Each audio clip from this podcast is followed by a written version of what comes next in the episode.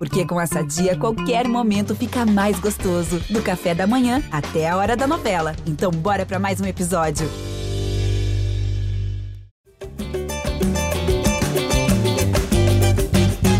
Olá, você ligado no GE Flamengo, podcast dedicado a todo torcedor rubro-negro. Chegamos à edição 242 e segue a montanha-russa rubro-negra na temporada 2022. Depois da primeira vitória de Dorival Júnior no meio de semana, o Flamengo voltou a somar uma derrota aí para a sua temporada, agora diante do Atlético Mineiro, um rival direto, em mais uma atuação muito ruim, deixando o domingo rubro-negro para lá de amargo. Eu, Jorge Natan, hoje estou ao lado de Arthur Muhlenberg, a voz da torcida, e também dos nossos setoristas Fred Huber e Fred Gomes. Hoje eu vou começar com o Arthur Muhlenberg. Arthurzão, mais um domingo que ali o meio da tarde é motivo de desgosto para o torcedor rubro-negro que acompanhou o jogo na TV, no bar, quem foi no Mineirão, enfim, uma atuação que mais uma vez deixou muito a desejar. Fala, Natan. Realmente, cara, domingo horrível, fim de semana destruído pelo Flamengo. Eu acho que pior ainda para quem está conseguindo ter um olhar de mais longo prazo, né? Porque a gente vê um time sem muitas soluções possíveis. Eu vejo o Flamengo como muito acomodado. O Flamengo, na situação que está, eu acho que os jogadores poderiam ter sido mais dedicados ao jogo, sabe? Eu vi muita falta de combatividade. Vi também um time que está com um repertório esgotado. A gente tem jogadas que são... Sei lá, a gente conhece desde 19, acho que os adversários conhecem também. A gente tem muito pouco recurso. E fica difícil para os jogadores darem o melhor de si quando não tem um esquema inteligente que facilite o trabalho para eles. Eles mesmos também estão deixando a desejar. A gente viu pelas notas que foram distribuídas aí, não só aqui pelo Globo Esporte, cara, por todos os lugares. Notas muito baixas, jogadores rendendo muito pouco. E vejo muito pouca esperança, assim, muito desanimado o time. E acho que esse desânimo passa para a torcida também. Eu sou muito influenciado pelo que o time mostra em campo. Eu estou bastante desanimado e, realmente, quando eu falo isso, não é para fazer piada. Eu acho que o Flamengo está disputando a permanência na Série A. Pois é, o Arthur aí com essa previsão há algumas temporadas. Fred Gomes, eu acho que deu para ter uma noção, pelo menos, assim, de quem esperava um toque de Midas do Dorival Júnior, né? Alguma coisa como, sei lá, o Renato Gaúcho fez... que pegou o time lá com o Rogério Ceni, vinha um pouco irregular, ele bota o time um pouco nos trilhos, o time começa a ganhar jogos, né? Não vou dizer nem jogar bem, mas tem gente que esperava que a vinda de um novo treinador, que substituísse o Paulo Souza, mudasse tudo da água para o vinho, ou pelo menos que o Flamengo passasse a somar pontos com maior facilidade. Esse toque de mira já deu para ver que não vai vir tão facilmente, que o Flamengo vai sim oscilar na temporada. Eu até comentei depois do jogo, só sendo muito otimista para achar que o Flamengo vai entrar nos trilhos a tempo de disputar esse título brasileiro. Fala, Natanzinho. Boa tarde. Boa tarde, boa noite, bom dia. Estamos gravando meio-dia 19. Um abraço para o Arthur, para o Xará. Não, realmente uma atuação muito desanimadora. Até queria convidar a galera aí que nos acompanha a entrar no GE e ler minha análise. Não sou de fazer jabá, mas essa eu gostei de... Aliás, não é que eu gostei de fazer, porque o resultado foi, porra, uma vergonha, né? Mas, assim, não pelo tamanho do Galo, que, pô, é um clube grandioso, pô, tem um time muito bom, mas foi o tamanho da derrota, o Flamengo muito apático. E aí, o que eu gostei de fazer na minha observação foi, assim, quando o Arthur fala em desânimo para a temporada, eu acho que o jogo de ontem é um retrato fiel desse desânimo, que o Flamengo não mordeu em momento algum. E aí você pega o vídeo do gol, e aí é essa matéria para a qual que eu estou convidando os nossos ouvintes. Entrem lá no GE e cliquem na análise que nós fizemos, no caso eu, sobre o gol do Atlético Mineiro, que é o seguinte, são 35 segundos, Natan. O Atlético pega o Guilherme Arana, bate o lateral aos 34, e o Nacho faz o gol aos 34 minutos e 35 segundos. Nesse intervalo de 35 segundos, o Atlético deu 31 toques na bola e os jogadores do Flamengo observando. Ninguém chegou, ninguém deu um bote. Tem uma jogada que o Hulk sai da área e toca com uma tranquilidade ali na linha da área, assim, próximo à linha da área. O Arana recebe com muita liberdade no momento, o Alan recebe com liberdade no momento. Pô, o Nacho, o Mariano estica a bola, o Nacho consegue correr na bola, virar o corpo, tocar de volta pro, se eu não me engano, pro próprio Mariano, agora eu esqueci, que eu não estou vendo, não dei play no vídeo agora. E mais uma coisa, porra, dos 11 jogadores do Atlético Mineiro que estavam em campo naquele momento, só não tocaram na bola. O Ederson, goleiro, o Natan Silva e o Vargas. O resto, todo mundo ficou girando bolinha e o Flamengo olhando. E aí, o retrato final da jogada mostra uma falha geral da defesa, porque o Arana cruza com muita liberdade, o Mateuzinho não estava por ali. Mateuzinho está na área com o Keno, ele larga o Keno se antecipa ao Rodrigo Caio. Dessa galera aí, eu acho que só isenta o Pablo ali no momento final, mas o Pablo ali já tinha sido um pouquinho fraco na marcação ali na origem da jogada, mas acho que no lance final ele é o menos culpado. E o Diego Alves também é um isento. Tem gente que achou que foi falha, mas eu achei que o Keno estava muito em cima dele. Então, o Keno cabeceia, e aí o Nacho vem livre, o Ayrton Lucas não acompanha, o Vitinho também estava por ali, enfim.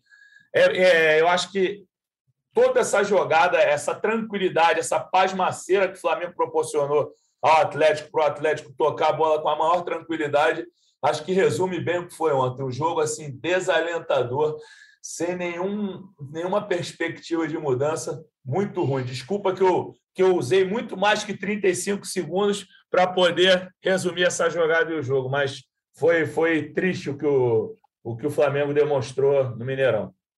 Mas foram mais de 35 segundos muito bem utilizados aí pelo Fred Gomes. Chamando então o Fred Huber. Fred Huber, chama a atenção muito a postura, né? Eu estava até conversando com um amigo meu que é Atlético Mineiro. A diferença que ele tá. A galera que torce para o Galo também estava irritada, né? Com o que o time vinha mostrando, com o Turco, enfim. Só que ontem o referencial do Galo era o Flamengo. Então, pareceu que o Galo teve uma atuação assim, maravilhosa, de muita raça, de muita entrega, porque o referencial que estava do outro lado era um time de muita qualidade. Só que não consegue entregar raça, dedicação, enfim. Acho que o mínimo de postura que o torcedor rubro-negro vem cobrando e não é de hoje, né? E ontem eu acho que isso ficou muito evidente. Dois times grandes, com bons valores, que estavam precisando se recuperar no campeonato. E eu acho que o futebol tem muitos elementos e na bola o Galo foi melhor. Mas também chamou a atenção muito a postura dos dois times e nisso o lance que o Fred Gomes trouxe para a gente exemplifica muito. Fala, Natan, um abraço a você, para todo mundo. Acho que faltou competitividade, né? Com exceção ali, talvez, do João Gomes, acho que faltou, talvez, do Rodrigo Caio também, que eu acho que fez uma partida positiva. Acho que o restante do time muito entregue, né? Assim, normalmente a gente costuma dizer que quando não dá na técnica, quando o dia não está bom, quando os jogadores não estão bem individualmente, com bom desempenho, tem que compensar na disposição, na garra, e eu acho que isso tem faltado também a esse time do Flamengo quando as coisas não acontecem do jeito que o time imagina, né? O time não está acostumado também a ter menos posse de bola que o adversário. Quando esse Flamengo, sempre que tem que jogar sem a bola, tem muita dificuldade, porque não compete muito. Acho que foi assim, dos grandes jogos, dos grandes duelos que o Flamengo fez esse ano, Supercopa ali contra o próprio Atlético e no 0-0 contra o Palmeiras, para mim isso foi o pior jogo, assim, quando a gente acha com os principais adversários que a gente costuma dizer que são Flamengo, Palmeiras e Atlético. Para mim esse foi o pior jogo, muito por isso, pela falta de capacidade dos jogadores individualmente de competir, de se entregar. E acho que isso também, claro, conta com uma falta de poder coletivo também de um time que está tendo que se reinventar novamente no meio da temporada, num período pior possível, né, de jogos importantíssimos, eliminatórios, contra grandes adversários. Ô Arthur, e a previsibilidade desse Flamengo é o que chama muita atenção, né? De como, você já citou isso, né? As jogadas são as mesmas, enfim, as soluções... dificilmente aparecem soluções diferentes, muitas vezes as soluções são jogadas individuais, né? Se a gente parar para pensar quantos jogos o Flamengo não ganhou com a Arrascaeta, por exemplo, fazendo uma jogada individual, né? Poucas foram as jogadas geniais que a gente viu desse Flamengo nesse ano. Então, até as falhas defensivas eu acho que têm sido previsíveis, né? Eu acho que os adversários já sabem aonde tem que atacar, aonde o Flamengo vai falhar. Como mudar isso, Arthur? para um jogo agora de quarta-feira, que é por outra competição, né, pela Copa do Brasil, contra o mesmo time que jogou domingo, e uma competição que eu acho que o Flamengo tem que olhar com melhores olhos, já que o Brasileirão está ficando pelo caminho, mas o adversário que vem na quarta-feira aí é o mesmo de domingo e dificilmente dá para imaginar um jogo muito diferente. Não dá para imaginar algo diferente, até porque pelo perfil do Dorival, né, cara? Ele não é um inovador, não é um cara que vai trazer soluções inesperadas, tanto que você vê o que ele fez aí quando chegou no Flamengo, né, cara? Ele retornou ao time de, 2019, 2020, não importa. Ele não é um cara a fim de revolucionar, ele está a fim de jogar com os medalhões na medida do possível. Não vejo... Aquela substituição de ontem do João Gomes foi inexplicável, era o cara que estava jogando melhor no meio-campo, saiu. E não sei, cara, acho bem difícil. Quarta-feira eu estou muito pessimista e acho que o Flamengo tem que olhar com realismo para essa situação. Tem condição de jogar 2 ou 3 competições à vera? Muito difícil, né? Tudo bem, é mata-mata, o fator sorte implica também e pode até impactar diferente o Atlético, mas eu não vejo, cara, solução nesse time daí, do jeito que tá jogando. Eu vi o Gabigol, cara. O Gabigol é um cara que, pô, não chega mais na área, muito poucas chances durante o jogo, tirou a nhaca no último jogo e voltou àquela coisa de deslocamentos que, para mim, não funcionam. Ele tá completamente isolado ali. Muito difícil, e não tenho esperança que o Dorival vai revolucionar nada, cara. Eu acho, inclusive, que o Dorival, a essa altura do campeonato, se ele não for um cara bobo, e pelo tempo que ele tem no futebol ele não é, ele deve estar mais preocupado em manter o próprio emprego. Então, eu vejo o Flamengo condenado a jogar um futebol bem sem vergonha, sem grandes mudanças, e esperar um lampejo de um craque ou outro consiga fazer uma jogada, ganhar de 1-0 com a defesa que a gente sabe que tem falhas insanáveis, né? A gente não consegue resolver aquilo ali, a lateral está sempre dando muito campo para o adversário, os caras fazem gol por ali, é fácil, está complicado, estou muito pessimista, cara. O Fred, você já falou de uma falha defensiva, de uma postura defensiva do Flamengo que atrapalhou, mas na frente o Flamengo não produziu nada, ou muito pouco diante do Galo. O que dá para o Dorival aproveitar para quarta-feira e o que você acha que é obrigatório ele mudar para conseguir, pelo menos, sair com empate ou, pelo menos, uma vitória magra lá de Belo Horizonte para o jogo da volta aqui no Rio? Aproveitar, acho que não dá para ele aproveitar nada. Mas, assim, eu acho que ele já tem que entrar com o Lázaro, não tem muito o que discutir. Eu sei que o Lázaro não foi nenhuma sumidade quando entrou, mas já deu mais movimentação e opção do que o Vitinho.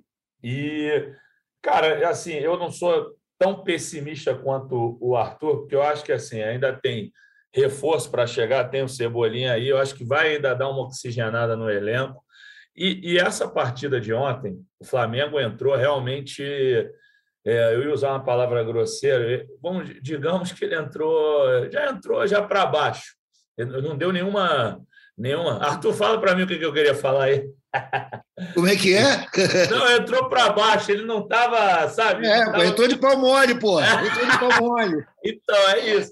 Eu acho difícil que o Flamengo entre nessa postura novamente quarta-feira. E assim, Natan, tem outro detalhe.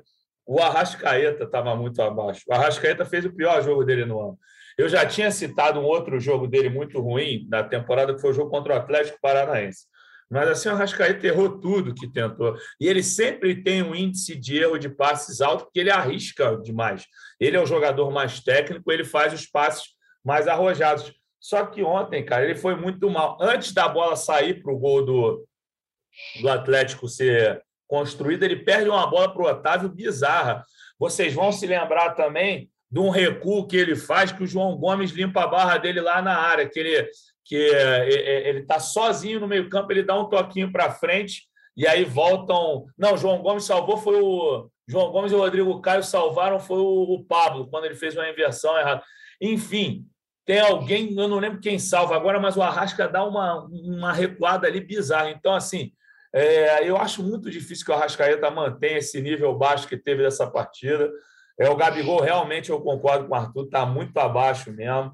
Eu até acho que a temporada dele em números não é tão bizarra, não. Acho que está longe de ser um negócio que desabone o atacante do nível dele.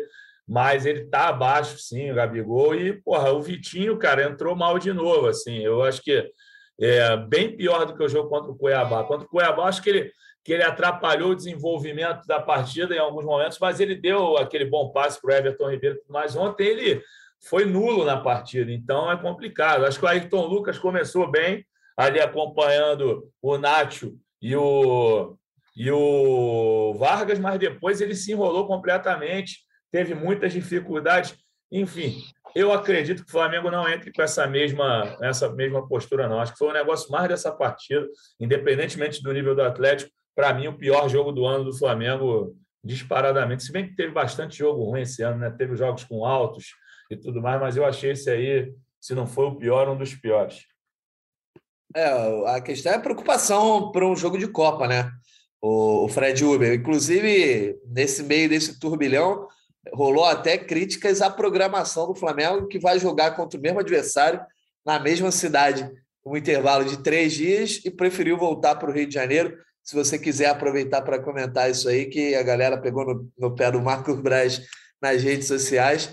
Mas a questão, eu acho que uma coisa que eu concordo muito com o Fred Gomes é a questão do Lázaro. Inclusive, eu acho que nesse momento que o Flamengo, assim, eu já tinha falado isso mais cedo, lá pela 10ª rodada, que eu achava que dificilmente o Flamengo disputaria esse título por conta da sua irregularidade, né, o título brasileiro.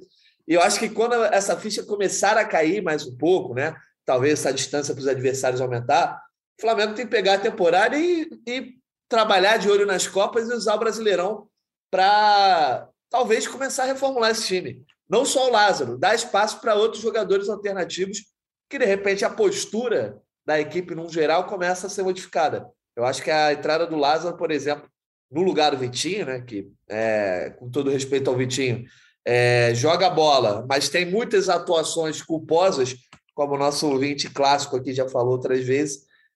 Eu acho que essas alterações têm que começar logo de cara. Tem que ter um fato novo para esse jogo de quarta-feira, né, Fred? Tem que ter alguém que... Eu acho que o Lázaro é uma boa opção mesmo, de velocidade, talvez, quem sabe, o peso também, para tentar pelo menos segurar um pouco... a bola na frente, né? O Gabigol, a gente realmente não teve uma boa participação, o Arrascaeta também, mas a bola passou muito pouco pelo meio-campo, né? Muito chutão, daquele chutão assim que era para se livrar do perigo mesmo, com o Atlético rondando a área o tempo inteiro. Acho que essa opção de velocidade do Lázaro, que faz a recomposição boa também, o Atlético tem jogadores muito perigosos pelos lados, né? O Keno, o Vargas, enfim. Eu acho que ele consegue fazer, tem vitalidade também para ir de uma ponta até a outra, acho que é importante. Vai depender da estratégia do Dorival, né? Que o Pedro dá a oportunidade de fazer um pivô, tem uma presença de área, enfim. O Gabigol consegue também ir para outra função.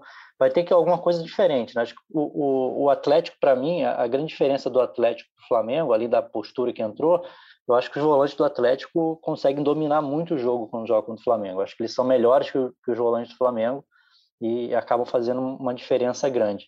Sobre o que você falou da logística aí, realmente o pessoal garimpa lá no Twitter, o pessoal tem uma memória impressionante. Eu acho que é um assunto, não sei, sinceramente, não vejo como, como uma coisa importantíssima para esse jogo. Eu acho que é meio secundário. Acho que tem prós e contras. Agora... talvez em 2018, quando foi a postagem lá do Marcos Braz, era uma outra lógica também, né? Não lembro exatamente, mas eu acho que não era, tipo, voo, como tem voo agora, todos os voos são fretados.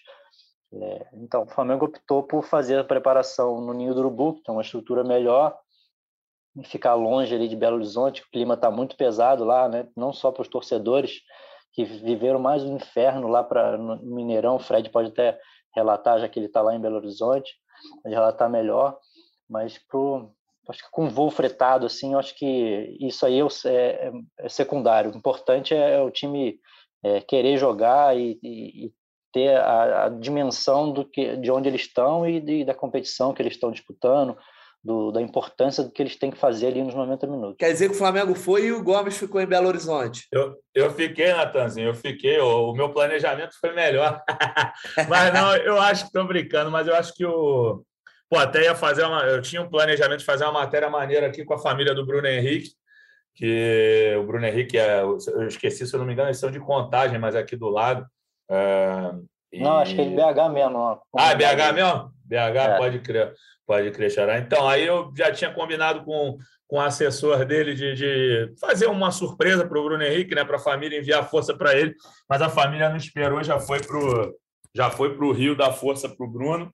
E aí, Natan, mas assim, eu concordo com o Fred, cara, eu não acho nada grave, assim, porque o Flamengo tem estrutura para isso agora, freta voo toda hora, entendeu? Vai treinar no seu CT, entendeu? Não sei como é que seria aqui com o Cruzeiro, como é que era o trâmite para treinar lá, então não vejo esse problema todo, não. É que a galera, pô, o Flamengo jogando uma bolinha dessa, a diretoria cometendo erros há algum tempo. Aí, pô, o pessoal foi o que o Xará falou, tem uma memória impressionante, pega qualquer coisinha e vai expor.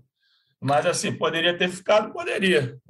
Poderia evitar, talvez, protestos no Rio de Janeiro, uma coisa, mas, enfim. Vamos lá, vamos nessa aí. Já que o Flamengo voltou, eu estou aqui para fazer as notícias de Flamengo junto com o meu xará aqui, tabelando com ele, aqui do hotel, ele lá do Rio, e vamos que vamos. Uma coisa que a gente não pode deixar de considerar aí, galera, é que existe uma alternância de papéis. Né? Em 2018, Marcos Braz era pedra. E esse ano ele é vidraça. Então isso vai sempre acontecer, quem for buscar aí no histórico desses caras todos que fazem parte da política do Flamengo, eles mudam de opinião de acordo com a conveniência política do momento. É do jogo, é da profissão deles, faz parte da função. Acho que a torcida está certa em pegar no pé, mas na verdade isso aí é uma perfumaria, né? É um detalhe. O que importa é, quando você está na oposição, tudo você critica. E quando você está no poder, você dá um jeito de tentar abafar isso e sempre dizendo que está fazendo o melhor pelo clube. Na verdade, cara, o que faz melhor para o clube é vitória. E o Flamengo está muito difícil, está muito longe delas. Perfeito, Arthur. Você ia falar alguma coisa, Fred Huber? Eu fiz a pesquisa aqui. O Bruno Henrique é do bairro Concórdia, em BH. Xará. Ah, boa. Então beleza, Xará. Desculpa aí, Fred. Eu não vou poder ir, mas era eu ia lembrar que era um com, só que não era Contagem, era Concórdia, e o Xará me ajudou. Então vai lá, Natanzinho, vai na fé. Não, eu ia só dizer para a gente passar a régua nesse jogo do Brasileirão, falando justamente sobre a situação do Flamengo na tabela. Mais uma vez o Flamengo volta a aparecer no segundo print, né? Na segunda parte da tabela do Brasileirão, 15 pontos, 14ª colocação. Nesse momento, 10 atrás do líder Palmeiras, só que o Palmeiras ainda joga nessa segunda, um clássico contra o São Paulo, e essa distância pode chegar a 13. Para o Atlético Mineiro, que está na 4ª colocação, fecha aí o G4, né? Já são 6 pontos de diferença, e de olho no G6, aí tudo bem, são 3 pontos, quem está fechando ali o G6 é até o Fluminense. Mas, enfim, Arthur, você falou sobre, tem que lutar pelos 46 pontos. Ontem teve uma galera falando isso também, quando eu falei sobre essa questão de é difícil que o Flamengo vai disputar esse título. Eu volto a reafirmar, quer dizer, volto a afirmar que não vejo o Flamengo ameaçado de queda, não. Mas eu acho que tem que ficar de olho, sim, na questão do G4, principalmente. Né? O G6 eu acho que é tranquilo, mas o G4, uma vaga direta, o Flamengo tem que começar a ficar de olho, porque a gente pode imaginar que o Palmeiras... que vai brigar pelo título, o Galo ali, de repente o Corinthians, e o Flamengo pode terminar numa 5ª colocação e aí se vê ameaçado de ter que jogar uma pré-Libertadores, não ir direto para a fase de grupos. E título, então, acho que assim, se o Flamengo disputar esse título, tiver uma grande recuperação, vai me surpreender muito. Então, explane mais, né? Explique mais aí o seu temor que o Flamengo tem que fazer os 46 pontos. É mais pilha ou, de fato, você está preocupado, Arthur Muhlenberg? Natan, não é pilha não, cara. Eu sou muito entusiasmado e a minha tendência até é desprezar um pouco a realidade em cima do que eu estou desejando. Mas, nesse caso, como você bem falou, estamos a 13 do líder, praticamente, né? Porque o Palmeiras tem chance de vencer o São Paulo. Ainda que não vença, vamos ficar a 10. Mas a gente está apenas um ponto na frente do Goiás, que é o primeiro da zona de rebaixamento.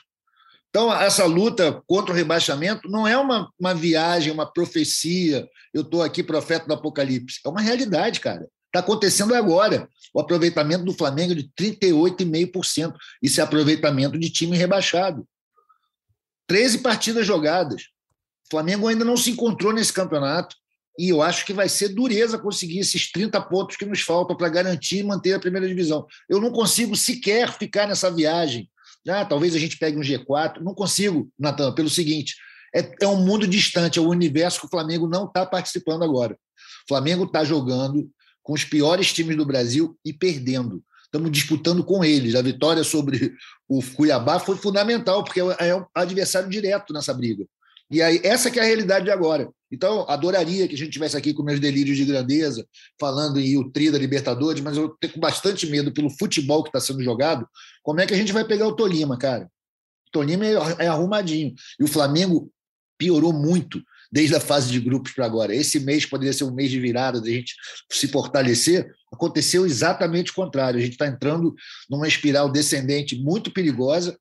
E o campeonato é longo, mas o campeonato, cara, todo mundo está afim de ficar na primeira divisão, porque a diferença de dinheiro para a Série B é enorme. Então, o Flamengo não vai ter moleza.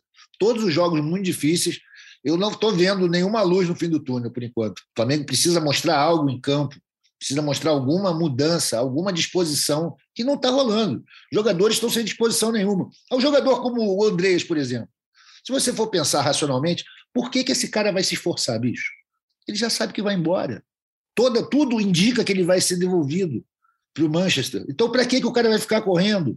Ainda assim, ele tem sido o melhor jogador do Flamengo nas últimas 3 partidas e é substituído. Então, cara, não está rolando meritocracia. Flamengo lá, o Dorival está tentando se entender, está tentando ganhar um vestiário, combinar algo com as lideranças, que a gente já sabe que são desgastadas. Então, vejo muita dificuldade, cara. Não estou de brincadeira, não estou de alarmismo, não é profeta do apocalipse, não. O Flamengo está a um ponto da zona do rebaixamento. Essa é a realidade. E antes de eu perguntar, então, a opinião do Fred Gomes e do Fred Huber sobre a situação do Flamengo na tabela, só aproveitar o que você falou do Tolima, né? Tolima, que eu já tinha comentado aqui, né? Como o Tolima é hoje talvez a melhor equipe da Colômbia, foi campeão do Apertura de 2021, vice-campeão do Clausura e chegou novamente na final do Apertura aí, vai pegar o Atlético Nacional justamente nos 2 jogos aí antes de pegar o Flamengo. Joga agora nessa semana, acho que o jogo de ida, o da volta na semana seguinte, no fim de semana, e depois pega o Flamengo lá no dia 29. Então, o Flamengo tem que estar de olho, porque enquanto o Flamengo está embaixo, o Tolima está bastante em alta e, como a gente já tinha dito lá no sorteio, não é nenhuma fava contada, não. Mas aí, Fred Gomes, você compartilha aí da opinião do Arthur, acha que o Flamengo corre de fato algum risco lá embaixo, ou tem que estar pelo menos de olho para não ficar fora desse G4, enfim, como tu analisa, projeta, na verdade, o Flamengo nesse Brasileirão? Ah, eu acho, sinceramente, que o Arthur, ele está no modo crise na Gávea, que ele sempre fala, crise na Gávea ou rumo à toca. Eu acho que o Flamengo está jogando muito mal, parece sem perspectiva mesmo, mas vem essa janela aí, vai ter uma oxigenação do elenco. Assim, eu acho que rebaixamento, não, mas nem de perto para o Flamengo. Assim, o Flamengo está realmente dando nos colhões dos torcedores, como eles gostam de falar. Mas, assim, eu acho bem distante, mas muito distante de luta para rebaixamento. Agora, uma coisa que o Flamengo precisa melhorar fora de casa também, né? Porra, é brincadeira o aproveitamento do Flamengo. O Flamengo jogou contra Atlético Paranaense, Inter, Atlético Mineiro e Bragantino, perdeu todos. Conseguiu empatar com o Ceará, conseguiu não, né? Na verdade, cedeu o empate ao Ceará no final do jogo, naquela falha do Hugo, e empatou com o Atlético Goianiense lá na estreia. A única vitória fora de casa, que nem deveria ser considerada fora de casa, foi sobre o Fluminense, que o mandante era o Flu. Então, porra, cara, o Flamengo tem que melhorar essa postura fora de casa. Eu acho que realmente o Arthur está muito desanimado por conta do que viu ontem, por conta do que tem visto. O jogo contra o Internacional foi terrível também. O jogo contra o Cuiabá não foi essa Coca-Cola toda, longe de ser, inclusive. Então, acho que o desânimo dele é compreensível, mas luta contra o rebaixamento acho muito difícil. O Flamengo conseguir encaixar de novo umas individualidades aí, não ter partidas tão abaixo de rendimento que o Flamengo volta aos trilhos. Não de futebol encantador, acho que está muito distante para conseguir isso, mas eu acho que vai ficar bem longe de rebaixamento, acho que vai ficar bem colado ali no G6 ou para cima. O título acho que realmente foi para o saco, porque o Palmeiras deve abrir 13 pontos hoje, eu imagino eu. Eu sei que é clássico, mas o Palmeiras está jogando uma bola redonda, então o título está bem difícil. Olha que eu não sou de falar isso, né? De título foi para o saco, mas esse aí eu acho que que ficou bem enroscado com o Flamengo mesmo. E talvez valesse para o Flamengo jogar o brasileiro com intensidade, obviamente, tentando conquistar o maior número de pontos, mas na hora que tiver uma bola dividida, eu acho que tem que priorizar as Copas, porque são títulos importantes, que o Flamengo pode ganhar dinheiro, e muito mais do que dinheiro, dá prazer para a sua torcida, já que, como você disse na abertura do programa, o Flamengo está dando muito mais desgosto, como diz no hino, desgosto profundo, do que prazer aos rubro-negros. Mas você acha que está ameaçado a Libertadores ou não chega tanto também? Acho que também, foi o que eu te falei, vai estar colado no G6. O Flamengo vai recuperar, cara. Não tem como um time desse aí não conseguir dar uma engatada. Não é voltar a jogar bola pra caramba como jogou, não. É somar umas vitórias aí por 1-0, voltar a ganhar fora de casa. Vou ver até qual é o próximo jogo fora de casa aqui, que é eu sei que o próximo do brasileiro é o América Mineiro no Maraca, lá no aniversário, mais sábado que vem. Mas depois, ó, já pega o Santos na Vila Belmiro. Sei que o Santos também, esse ano também, não está muito bem das pernas, mas o Flamengo 2019 para frente pegava o Santos, ganhava aqui, ganhava lá, mas a gente sabe que o Flamengo antigo na Vila Belmiro era um problema, né? Ficou de 74, se eu não me engano, até 2009, falavam de um gol do Luxemburgo lá na Vila Belmiro, que era a última vitória do Flamengo, e aí o Pará e o Adriano resolveram lá em 2009 não parar a favor do Flamengo, parar na lateral do Santos e completou, com o coração rubro-negro que ele tem, completou o cruzamento do Bruno Paulo e garantiu a vitória rubro-negra lá na Vila, mas está difícil. E depois vem Corinthians fora de casa também, é um jogo duro, só depois o Flamengo pode ter um certo alívio ali, que vai pegar Curitiba, Juventude, Avaí. Pois é, galera, eu tô achando que todos vocês estão falando, não vamos nem pensar em Libertadores, vocês ficam fazendo projeções do futuro, não vamos nem pegar rebaixamento, é projeção do futuro. A realidade agora é 1 ponto de diferença, gente, 1 ponto. Se o Flamengo não ganha o próximo jogo, bom, tudo pode acontecer, a gente pode estar no rebaixamento já na próxima rodada. É bem complicado, cara. O América é nosso adversário direto nessa briga. Ele está ali em 16º, com o mesmo número de pontos da gente. Eu tô achando vocês excessivamente otimistas, mas quem sou eu para falar disso, né? Reclamar de alguém. Então, dá a tua leitura também, Fred Huber. Faltou a sua opinião. Tá, eu acho que por desempenho, o Flamengo tem... Primeiro precisa tentar se afastar um pouco ali. Eu acho que o desempenho é de luta contra o rebaixamento por enquanto, mas... Eu acredito muito que o time vai melhorar, porque você não precisa de muito para melhorar e subir um pouco na tabela. Você vê que você falou aí antes, né, pro Fluminense ali que está em 6º, são 3 pontos de diferença. Então acho que não precisa muito, mas assim, dá para entender a visão do Arthur, porque o desempenho está muito ruim e não está vendo muita esperança, mas assim, pelo baixo nível técnico também do campeonato, eu acho que o Flamengo se melhorar um pouco, já consegue pelo menos ficar uma parte mais estável ali da tabela, pelo menos na primeira folha ali da tabela, de 10º para cima. Também não acredito que essa situação vai perdurar muito, não, mas agora o momento é crítico, assim, agora é contra o rebaixamento. Eu não acredito que isso vai perdurar muito, não.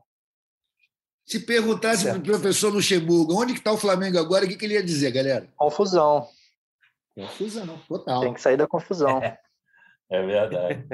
Verdade. Então, quarta-feira o Flamengo vira a chave para a Copa do Brasil, depois daquele duelo lá contra o Altos. Enfim, vai ter já um confronto bastante duro, justamente contra esse Atlético Mineiro do Turco Mohamed. Quarta-feira, 21h30, jogo de ida. Depois pega o América Mineiro, no Brasileirão, Tolima, pela Libertadores. E o jogo de volta lá da Copa do Brasil só vem no dia 13 de julho. Então, não vai ser aqueles confrontos que uma semana você joga a ida, o outro a volta. Você acha que isso pode ser bom ou para o Flamengo, esse jogo de volta ser mais lá para frente? Ô, Arthur, o negócio é segurar um resultado quarta-feira, um empatezinho tá bom? Cara, eu acho que é bom ter essa distância entre os jogos, porque a fase técnica do Flamengo é muito ruim. Então... Se, com um grande esforço de retranca, a gente conseguir um empate lá em Belo Horizonte, isso pode nos ajudar. Se o Flamengo não piorar nesse intervalo, né, até a segunda partida, e acho difícil piorar, a tendência é que a gente pegue um Atlético num jogo de volta no Maracanã, se não tiver perdido esse jogo, com mais confiança, com mais possibilidade de levar essa vaga adiante. Acho bem difícil a situação, porque não é nem pensar em tabela, cara, é só ver o jogo que o Flamengo está fazendo, né? Um futebol muito pobre. Então, contar que o Atlético volte à instabilidade logo depois de ter essa injeção de saúde, que é jogar com o Flamengo, como tem hoje a charge do Mário Alberto aí no Globo Esporte, né? O Flamengo é resolvedor de crise dos outros, né? Para todo mundo que pega a gente se levanta. Pode ser que o efeito passe, que o Atlético chegue mais arrebentado. Porque o Atlético mesmo, a gente sabe, mesmo o Flamengo jogando muito mal ontem, cara, o Atlético também não é essa Coca-Cola toda, e ele está em processo ali também, precisando de se renovar. O Flamengo, hoje em dia, é um time envelhecido, muito cansado. Então, uma semana de descanso numa decisão vai nos ajudar, óbvio. E não tem muita novidade para acontecer entre um jogo e o outro, né, Fred Gomes? Porque em termos de dia depois... Natan, era melhor se fosse ainda depois do dia 18, né? Que aí teria o Everton, mas podia ser um pouquinho mais ainda, mas dia 13 de julho não vai poder ter o Everton ainda. E que pressão para cima do Cebolinha, hein? O cara já vai chegar tendo que resolver os problemas, cara. É brincadeira. Mas Flamengo é isso aí, né, Arthur? Flamengo é isso, tem essa também. E não tem o Bruno Henrique ainda. Então, isso que eu ia falar. Em termos de departamento médico, o Flamengo não tem nenhum reforço a ser ganho, porque o Bruno Henrique não vai voltar a tempo. Tem o Santos, né? O goleiro. Já tem a previsão quando ele volta? Ele está na reta final. Ele, o Fabrício Bruno, deve voltar antes dele ainda. Talvez para o próximo jogo seja relacionado, se vai voltar a treinar. Ainda não tem essa definição, mas para o próximo jogo, com certeza. Para o jogo da volta da Copa do Brasil, eu digo. Bom, mas você acha que com o Santos de volta, o Diego Alves perde a vaga? Eu acho também o foco rubro-negro parou até de ser um pouco no gol, né? Justamente com a presença do Diego Alves, que sim, é um cara que ele mesmo admitiu que está nos últimos meses de clube aí, mas em termos de falhas, eu não vejo a preocupação que tinha com o Hugo. Inclusive, ontem tinha gente dizendo que no primeiro gol do Atlético Mineiro teve falha do Diego Alves. Eu acho uma loucura, né? O cara faz uma defesa... Difícil, não tem como falar que aquilo foi falha, né? Mas diga aí, Fred Gomes, não tem muita coisa para mudar até o jogo de volta, né? Não, acho que só foi isso que o Fred falou. Com o Fabrício Bruno voltando, é uma possibilidade a mais, só que o Rodrigo Caio está bem, né? Eu acho que assim, o que aconteceu ontem é que eles falharam nos gols, tanto o Rodrigo quanto o Pablo e tudo mais, mas eles têm eles formam uma ótima dupla. Os caras estavam ganhando todas pelo alto e tudo mais. Eu acho assim, o problema do Flamengo não é a zaga, está longe de ser. Eu concordo com o Fred, jogaram muito bem, mano.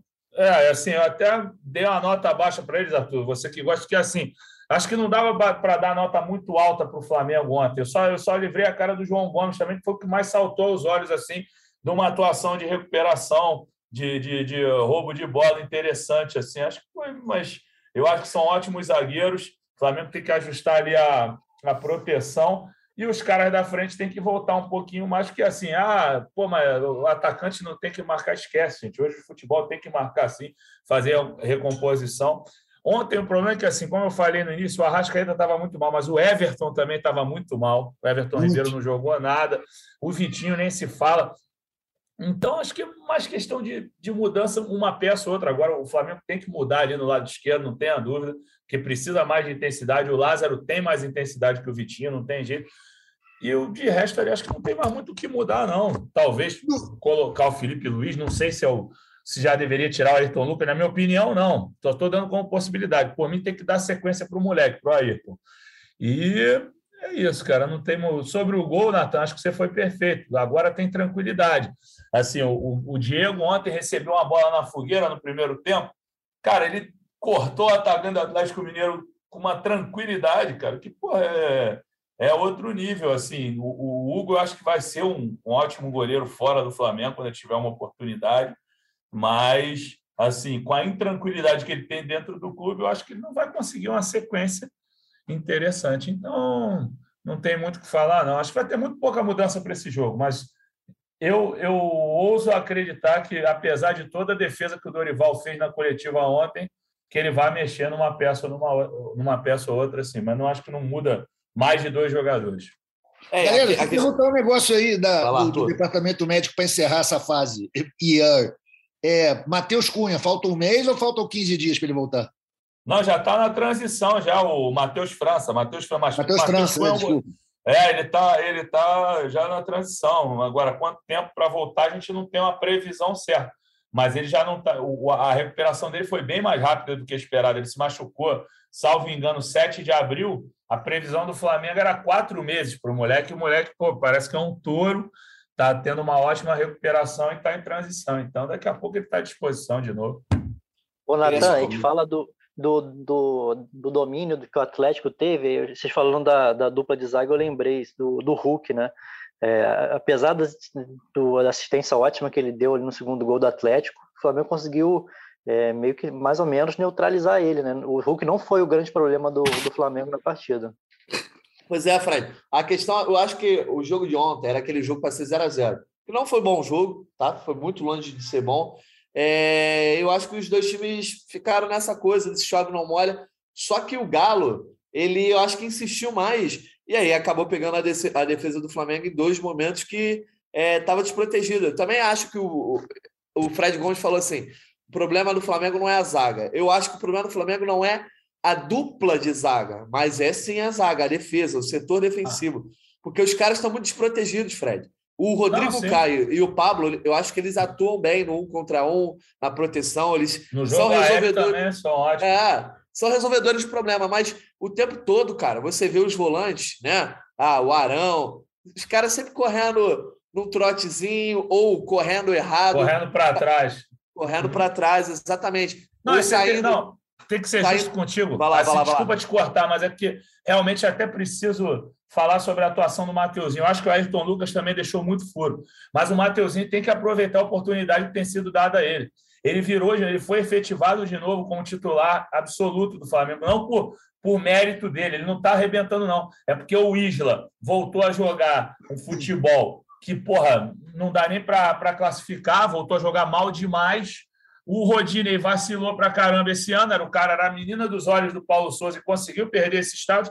Então o Mateuzinho tá ali, ó. Ó, Mateuzinho, toma que a vaga é tua. Você tá aí, ó, livre para jogar no Flamengo. Você não tem concorrente no momento, com todo respeito ao Rodinei, que não é questão técnica, porque o Mateuzinho ainda não esteve muito acima do Rodinei nos últimos jogos.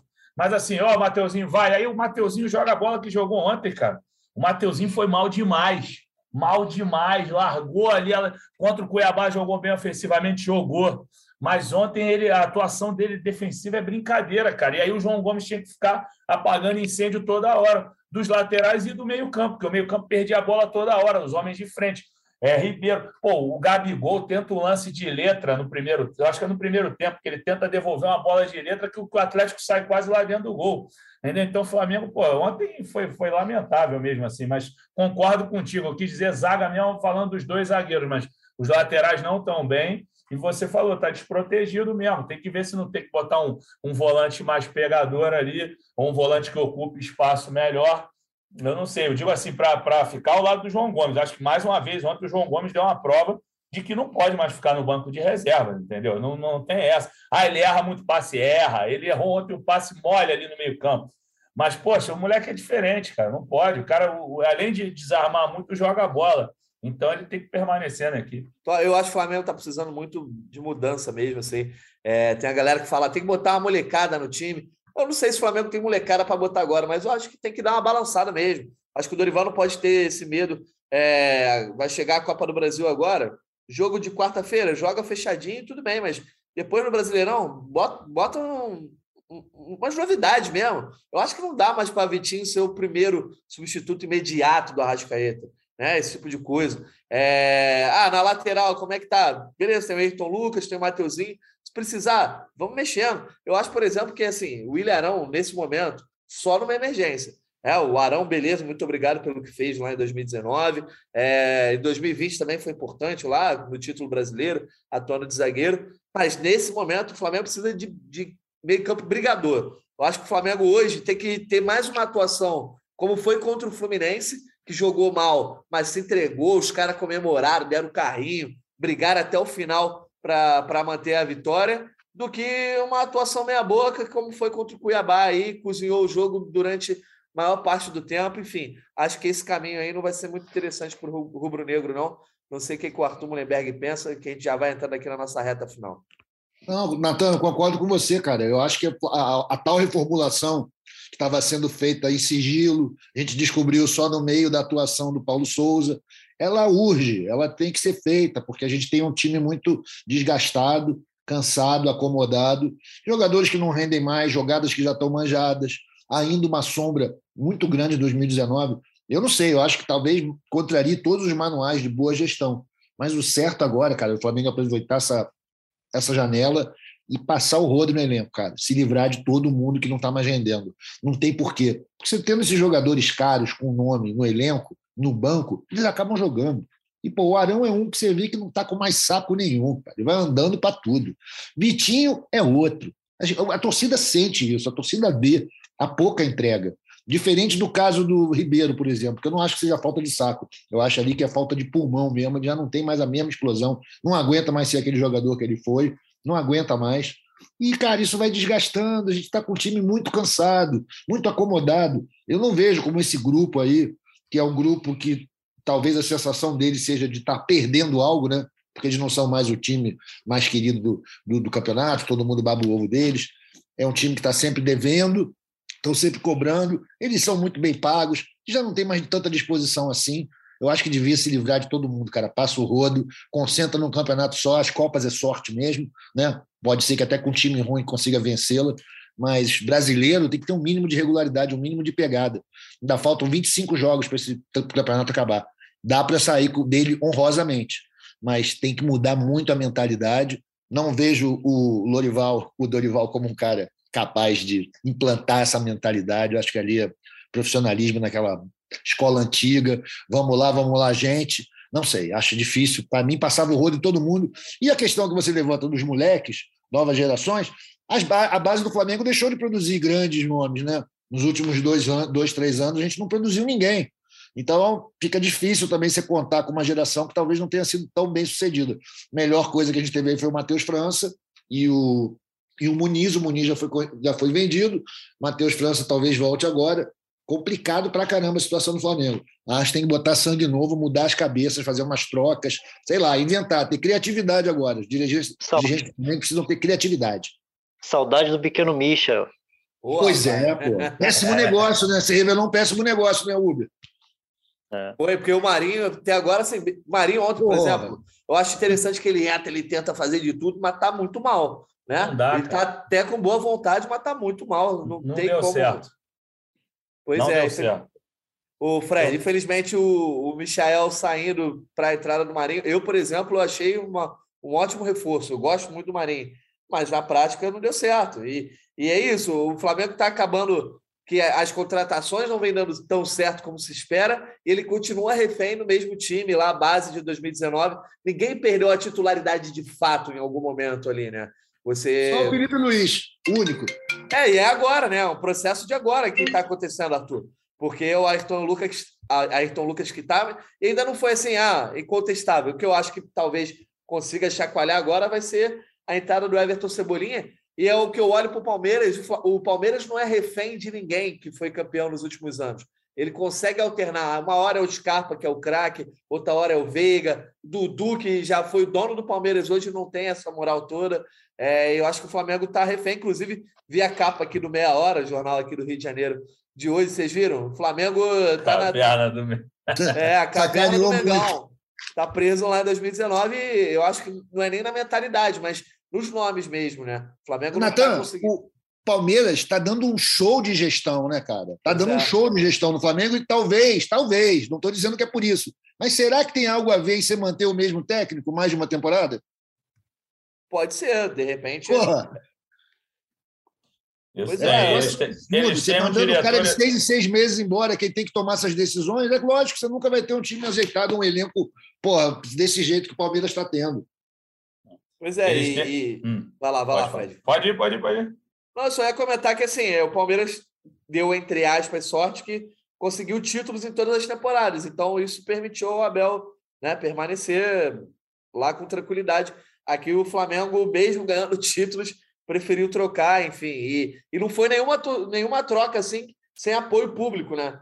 O torcedor sempre pediu a cabeça dos treinadores, inclusive do Rogério, que eu acho que era quem fazia o melhor trabalho. Mas comenta aí, Fred Gomes.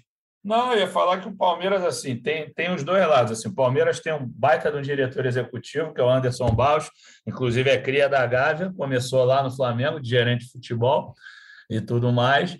Mas, além disso, o Palmeiras também deu sorte. O Palmeiras não é só exemplo de planejamento, porque o Palmeiras encontrou o Abel depois de mandar o Luxemburgo embora. A gente estava conversando isso na redação um dia. O Palmeiras já contrata o Luxemburgo para começar o ano de 2020. Palmeiras, eles ganham o Campeonato Paulista, gol do Patrick de Paula de pênalti. E aí, depois disso, o Palmeiras começa muito mal no Brasileiro. O Palmeiras lança a mão do expediente que o Flamengo vem lançando, mandou embora. Em 2019, quando o Flamengo ganhou tudo, o Palmeiras mandou embora Filipão, mandou embora Mano. Então, o Palmeiras não era muito diferente do Flamengo, só que deram a famosa cagada com Abel Ferreira, que eles nem conheciam direito à época ainda, como a cagada que o Flamengo deu com o Jorge Jesus em 2009. Só que o Jorge Jesus saiu. O Jorge Jesus deixou o trabalho no meio da pandemia e o Abel ficou. E aí a gente está vendo aí o Palmeiras dar muito certo com a manutenção do treinador. Agora vamos ver aí como é que vai ser o Flamengo agora com o Dorival. Eu acho que não é essa terra arrasada toda do Arthur, mais uma vez, dizendo, sei que o cenário é de desânimo por conta das atuações muito ruins, por conta de certas posturas em campo, de um time bem letárgico, bem devagar, bem desanimado mesmo, mas eu acho que ainda dá para melhorar um pouco. Não voltar aos grandes momentos rapidamente, mas com a bola que determinados jogadores têm no currículo, têm na parte mesmo da inspiração, da qualidade técnica, eu acho que o Flamengo pode mudar em algum momento, sim, pode voltar a jogar bola. Não acho que é um time que precisa se preocupar com coisas mais graves para a temporada. Eu acho que o Flamengo pode sonhar com a Copa do Brasil tranquilamente, mas aí esse golo aí, esse jogo com o Galo é um jogo sensível. Mas se elimina o Galo, eu acho que pode ser uma Copa do Brasil assim que o Flamengo ganha moral mesmo. E Libertadores acho difícil, né? Gostaria de estar mais otimista, mas acho difícil. Brasileirão já opinei aqui, mas Copa do Brasil, vamos ver a partir de quarta-feira. Quero começar a falar aqui do bolão, porque, mais uma vez, todo mundo zerou, né? Todos zerados aqui no bolão. Então, a liderança continua com o Fred Huber com 30, depois Arthur e Caê com 26, Jorge Natan, eu com 23, Giovana 22 e Fred Gomes 21. Só que aí, ô Fred Gomes, você já deu o palpite para o próximo jogo, você lembra? Eu lembro, vale 3-1 Flamengo, não foi? Exatamente. Vai manter, amigo? Ué, tem que manter, pô. Ué, sou um homem de palavra. Ué, fazer o quê? Vai ganhar. Mas se você pudesse, você alteraria, não? Não, porque eu acho que o Flamengo vai estar diferente. Assim, eu não sei se meu placar seria 3-1, mas eu acho que o Flamengo vai ganhar esse jogo. Sinceramente, eu acho que ontem assim, é o jogo para um belo de um esporro hoje. Já deve ter rolado um esporro ontem, e eu acho que eles vão ter que conversar muito em relação ao que foi feito ontem, porque é uma atuação muito fora da curva. Assim, eu sei que o Flamengo está mal esse ano, mas é muito, muito abaixo. Muito abaixo, é muito erro. É chegar e dar uma sacudida nos caras e falar, pessoal, como é que é? Vamos ou não vamos? Vocês vão deixar a gente passando vergonha desse jeito? Então, acho que o Flamengo é incapaz de repetir uma atuação daquela, porque, como eu disse, e como você disse, na verdade, não fui nem eu que falei, o Atlético não jogou essa bola toda também, só que dominou o Flamengo. O Atlético, sem fazer força, na pressão da torcida, que o Mineirão, meu irmão, a acústica é bizarra. A acústica do Mineirão é muito melhor que a do Maraca. Os caras fazem um barulho impressionante. E na minha leitura aqui, eu já tinha feito o jogo contra o Galo em 2016 aqui. Já tive no Mineirão em outras oportunidades. Eu acho que eles não têm problema de torcida organizada que o Flamengo tem, porque cada um quer. O Flamengo não é guerra de vaidade só na diretoria. Não digo nessa diretoria, eu digo nas pessoas que gostam de comandar o clube. O Flamengo tem essa guerra de vaidade de torcer, cada uma quer puxar um gritinho. E aí fica um cantando a Copa do Brasil, eu tenho 3, o outro fica cantando em dezembro de 81, e aí não tem uma unidade nos gritos, e é por isso que o pessoal fica sacaneando o Flamengo. Os adversários, a torcida do Flamengo não canta. Tem a história do vento na final da Libertadores, é por isso, a torcida não se une numa música só. Agora, além disso tudo, ainda estão saindo na porrada todo jogo.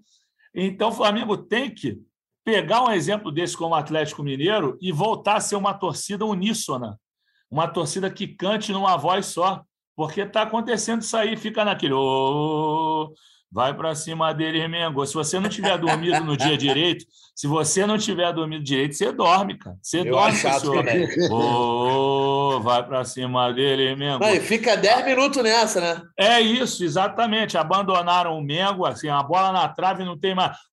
Mengo, não Sim. tem mais isso. Entendeu? Então, aqui ontem teve isso. O Flamengo, a torcida do Flamengo, quando a torcida do Flamengo começava a tentar esboçar uma reação, os caras já vinham com galo, e o galo abertíssimo, né? Um grito aberto que já favorece todo mundo numa voz só, aí já viu. Então, acho que a torcida do Atlético teve influência ontem para o time empurrar o Flamengo para a defesa, mas, assim, o Flamengo tem que saber encarar esse tipo de adversidade, até porque é um time experimentado. Mas eu acho que vai mudar, eu vou manter meu placar, não sei se vai ser isso tudo, mas se for também, meu irmão, aí eu vou brilhar bonito. Ô Fred, quarta-feira o cenário de torcida, etc., tende a ser o mesmo, né? Ah, sim, certamente eles vão lotar, e a torcida do Flamengo também vai esgotar os ingressos, porque tem muito flamenguista aqui em BH mesmo, não é só em Minas Gerais, não, que o Flamengo tem a terceira maior torcida, mas em BH tem muito rubro-negro, assim, não é pouco, não. Então vai esgotar de novo, acredito eu. Pô, o Flamengo vem esgotando todo o jogo, cara. O Flamengo mesmo jogando essa bola aí, pô, esgota todo o jogo, não vai ser diferente. Tá certo. Então vamos até o 3-1 aqui do Fred Gomes. Arthur Muhlenberg, teu palpite aí para quarta-feira. Eu quero ver se você tá pessimista, tá otimista, porque todo mundo fala aqui, faz análise, a gente sempre bota o Flamengo ganhando. É 1-1, meu amigo. É 1-1 no sofrimento absoluto. E eu tô sendo otimista, hein? Tá bom. Isso aí. Ah, bom, lembrando que a Copa do Brasil não tem mais, né? O gol fora de casa aí há alguns anos, então 1-1, 0-0, 2-2, para o Flamengo não faz tanta diferença, mas o Arthur considera aí 1-1. E você, Fred Huber? Vou manter também meu 1-1 desse jogo aí para esse segundo jogo. Acho que o Flamengo vai pelo menos vai melhorar um pouco, vai conseguir segurar pelo menos o Atlético e vai arrancar um empatezinho para levar pro Rio. Eu vou de 0-0 aí para esse jogo. Depois isso é otimismo. Isso é otimismo.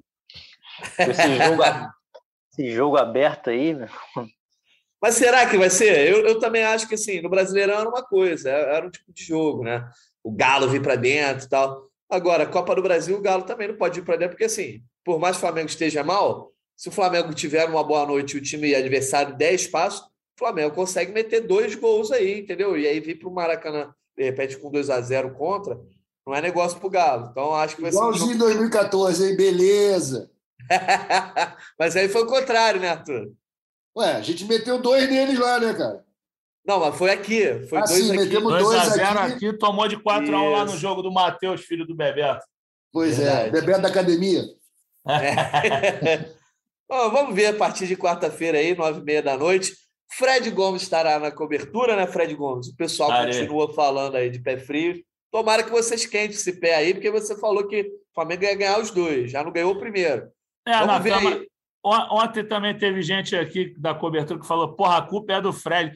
Meu irmão, foi o que eu falei, eu até usei essa informação mais cedo, até para me defender mesmo. O Flamengo jogou no Brasileiro 6 jogos, com o visitante, perdeu 4, empatou 2. Aí é culpa do Fred, porra.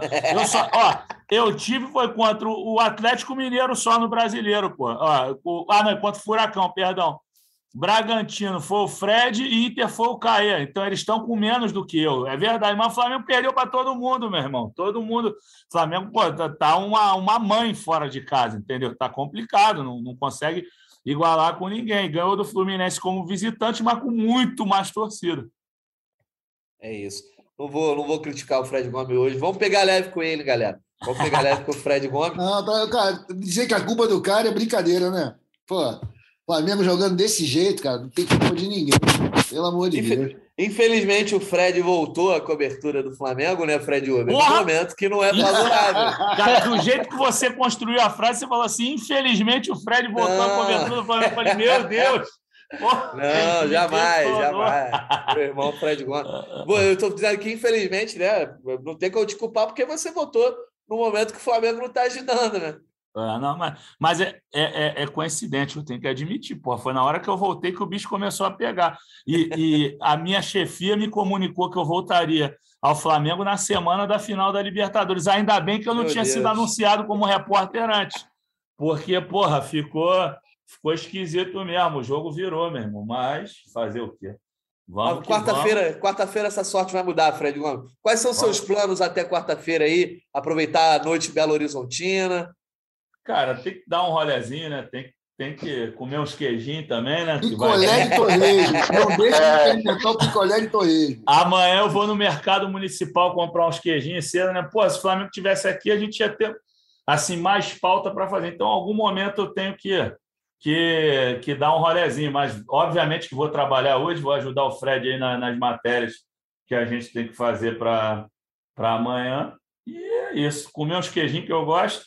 Levar uns queijinhos para meus pais. Jani já me pediu um queijo. Sei que o Jani não vem mais no programa, né? Abandonou. Mas o Jani me pediu publicamente um queijo.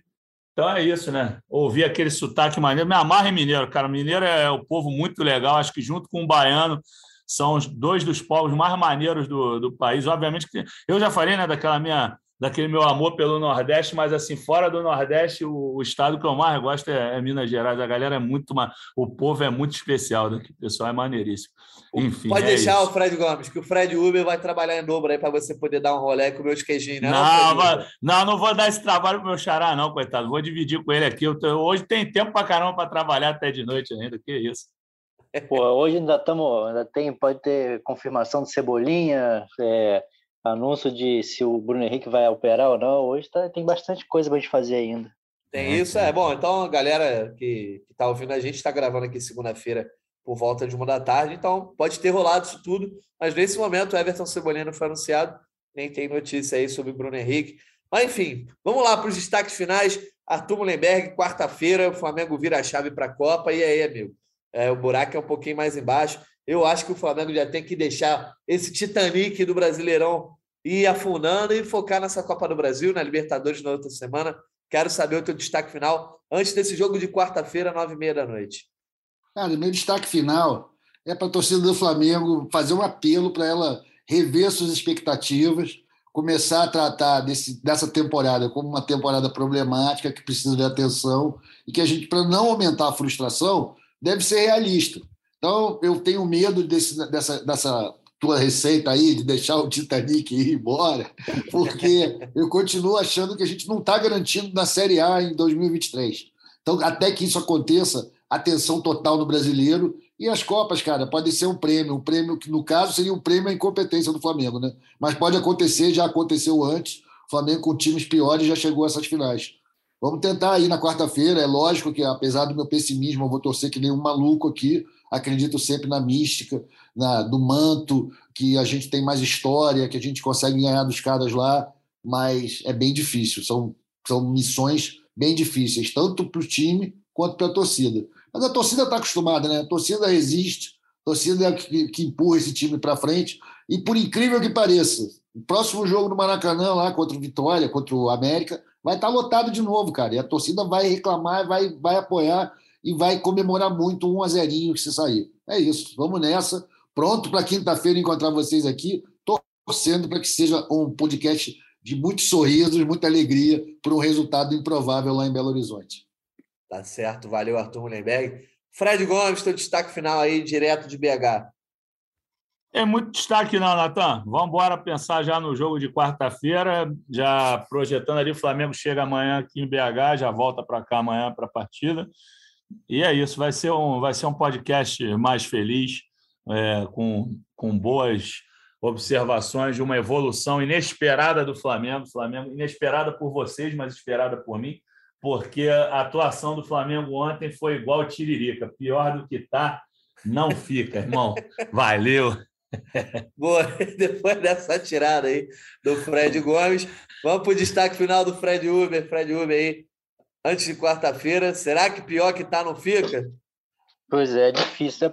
Pode estar, sempre pode um pouquinho tá pior, né? Mas acho olha difícil. Aí. Porque o Copa do Brasil não tem volta, né? Brasileiro ainda a gente dá... consegue, não, mas se recupera. Copa do Brasil é isso ou já era. Um abraço para a galera aí, que o time do Flamengo veja esses vídeos aí, esses relatos da galera, do quanto a galera sofre para estar lá no Mineirão, em todos os estádios pelo Brasil, que eles lembrem disso, né, na hora de entrar em campo, porque não é só, eles não estão representando só eles, né, só a família deles, enfim, eles estão representando uma galera enorme aí que eles fazem muito esforço para estar no estádio. Acho que, eles não podem nunca esquecer disso. Não, é verdade. Até completar o xará aí, Natan, que eu fiz essa matéria junto com ele. Realmente, até um amigo meu mesmo, que me ajudou muito, o Daniel, mandar um abraço para ele, Daniel Silva. Ele estava aqui, ele falou, porra, cara, é brincadeira, meu irmão. A gente chegou cedo aqui e os caras querem que a gente espere a torcida organizada para poder entrar. Até o pessoal chama o torcedor comum de povão, né? Popularmente chama de povão. Ele falou, pô, a gente que é povão vai ficar aguardando organizada para dar um problema aqui? Então, porra, assim, eu não entendi. Acabou que até tem que parabenizar a Polícia Militar pela maneira que conseguiu evitar o tumulto, mas, ao mesmo tempo, criticar, porque, porra, não tem sentido segurar os caras ali, a torcida fica concentrada no andar de baixo, ele fica meio que no subsolo, próximo do Mineirinho. Essa galera ficou ali um maior tempão podendo sofrer uma emboscada e tudo mais. A gente sabe como é que é o clima de Atlético Mineiro e Flamengo. Tem uma rivalidade antiga, e não é só pelo futebol, por os anos 80. Não, tem uma união de torcidas, que é a torcida do Atlético com a do Vasco, com a do Palmeiras, tinha Botafogo, tinha uma coligação deles muito forte, e a do Flamengo é amiga do Cruzeiro. Então, essa dificuldade toda, a dificuldade para entrar ali, a leitura dos ingressos, dos QR Codes, dos ingressos, muito dificultado. Então, o pessoal ficou numa fila muito apertadinha. Cliquem lá na matéria que o Fred fez comigo também, que tem um vídeo dos caras entrando ali, o pessoal muito no cangote do outro, muito apertado. Então, pode, às vezes, numa dessa, com o jogo em cima da hora, o pessoal começa um empurra, pode haver um tumulto maior, tendo acidente e tudo mais. Então, acho que o Fred foi perfeito nisso. Acho que a organização aí do Mineirão, a Polícia Militar, ela tem que ser mais cuidadosa aí com a torcida do Flamengo nessa próxima partida. Polícia Mineira não tem esse nome à toa. Pois é. Enfim, meu pai me contou essa também, meu pai me falou isso da Polícia Mineira. Essa questão aí, que Polícia Mineira no Rio, enfim.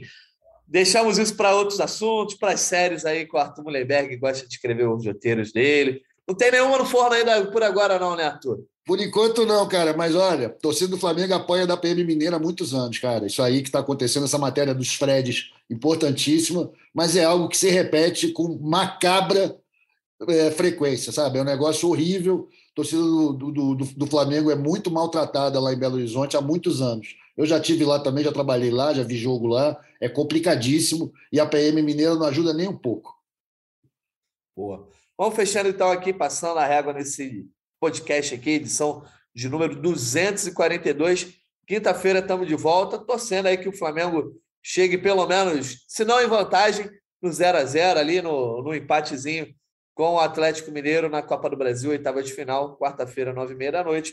A gente volta na quinta, agradecendo de novo ao Arthur Muhlenberg, ao Fred Gomes, ao Fred Huber, ao Olavo também, nosso editor, e a você, torcedor que nos ouviu em mais uma edição até esse finalzinho, hein? Quinta-feira estamos de volta, um abraço e até a próxima. Petkovic para falta, cobrança! Gol!